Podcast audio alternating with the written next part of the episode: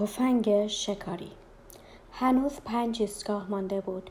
بیرون باد و باران قوقا می کرد اتوبوس به فرعی پیچید. آن طرف خیابان دوچرخه همرنگ دوچرخه محتاب به سمت ساحل فقدیسبرگ در حرکت بود و دختر سوار بر دوچرخه همقد و قواره محتاب کاش خودش بود اما محتاب گفته خونه منتظر میمونه. کاش یادش رفته باشه که چی گفته و من می‌رسیدم به یه خونه خالی. اون وقت مجبور نبودم خبر به این سختی رو تنهایی بدم. آخه چرا قبول کردم؟ اینجا تو غربت کم استراب و نگرانی دارم. کم فشار رومه. پک مرکم شدم. لبخند همیشگی حاجی وقتایی که از شکار برمیگشت دائم جلوی چشمش بود. برای کم کردن استراب شروع کرد به تماشای مردم. اتوبوس پر از زنها دخترهایی بود با موهای بلوند تا وسط کمرشان. واقعا موهای به این بلندی رو چطور تو این هوای سرد و مرتوب میشورن؟ خودش به شش ماه نرسیده از ته کوتاهشان کرده بود. لعنتی ها خشک نمی‌شدن. هر بار حمام نتیجه می‌داد به ساعتها سردرد. موهای بلند و بلندشان را ریخته بودند دورشان.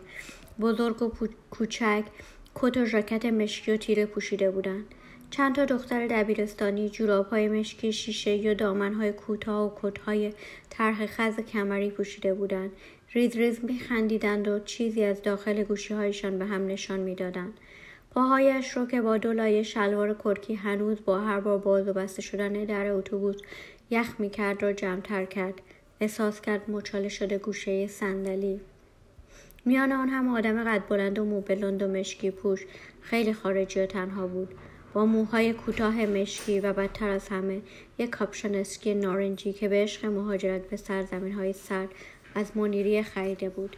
از اون نارنجی ها که از دیویس متری چشم را می‌زد و دوست آشنا با آن میشناختندش یاد دوران دبیرستان افتاد. یک روز زمستانی که از مدرسه برمیگذشت یک لحظه فهمید همه زنهایی که با او عقب اتوبوس بودند چادر و لباس مشکی پوشیده بودند.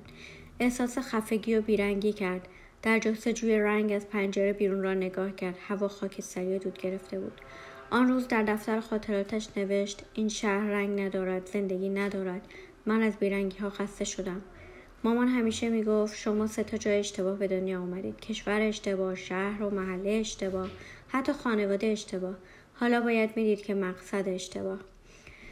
دختر نقاشش در روزی رنگ و گرمای زندگی مهاجرت کرده میان اسکاندیناوی های سرد و تیر و پوش. نگاهی به انعکاس تصویرش در شیشه پنجره کرد و گفت چه نارنجی هم پوشیدم موقع دادن خبر مرگ. یاد خاله مریم افتاد که با عجله به مراسم ختم دایی آمده و فراموش کرده بود تاپ قرمز زیر مانتوش را عوض کند و با استرس و حس گناه به خواهرش زنگ زده بود که برایم تاپ مشکی بیاورد. صبحم خیلی خورد شده. حالا نمی‌شد حاجی خودش رو بهار یا پاییز میکشت که می‌شد یکی از اون ژکت های مشکیم رو بپوشم. آخه کی وسط زمستون اسلحه تمیز می‌کنه؟ بیچاره حاجی. خودشم خبر نداد قرار خودش رو بکشه. از فکرهایش خجالت کشید. نگاهی به گوشی انداخت. فقط دو ایستگاه مونده بود. واقعا چه باید می‌گفت؟ سلام اومدم بگم که پدرت خودش رو کشت. نه اینکه از زندگی ناراحت باشه ها نه. تا لحظه آخر خوشبخت بود ولی یکو خودش رو کشت. با همون تفنگ شکار که خانواده ما نشونه باحالیش می‌دونستن. البته اتفاقی. باور کن خیلی اتفاقی. مدیر داخلی وراج و ارلاف شرکتی که چند سال پیش کار می‌کرد اعتقاد داشت شکر شکارچی ها همیشه با اسلحه خودشان کشته می‌شوند. مثالش هم فامیل دور ماهیگیرشان بود. آخه کدوم احمقی به ماهیگیر میگه شکارچی؟ یک ایستگاه دیگه. یادم باشه دکمه ایست رو بزنم. وگرنه باید تو این سرما نیم ساعت منتظر اتوبوس برگشت. تو این باد و بارون یه لنگ پا بیستم. تلفنش زنگ خورد. خواهر محتاب بود. با بغض گفت عزیزم کجایی؟ مهتاب پیام تسلیتی که از اقوام رو توی اینستاگرام دیده و بعد از شک و کلی گریهزاری زده بیرون. انگار رفته ساحل فقدی فریسبرگ یا همچین جایی. می‌تونی برگردی و بری پیشش که تنها نباشه.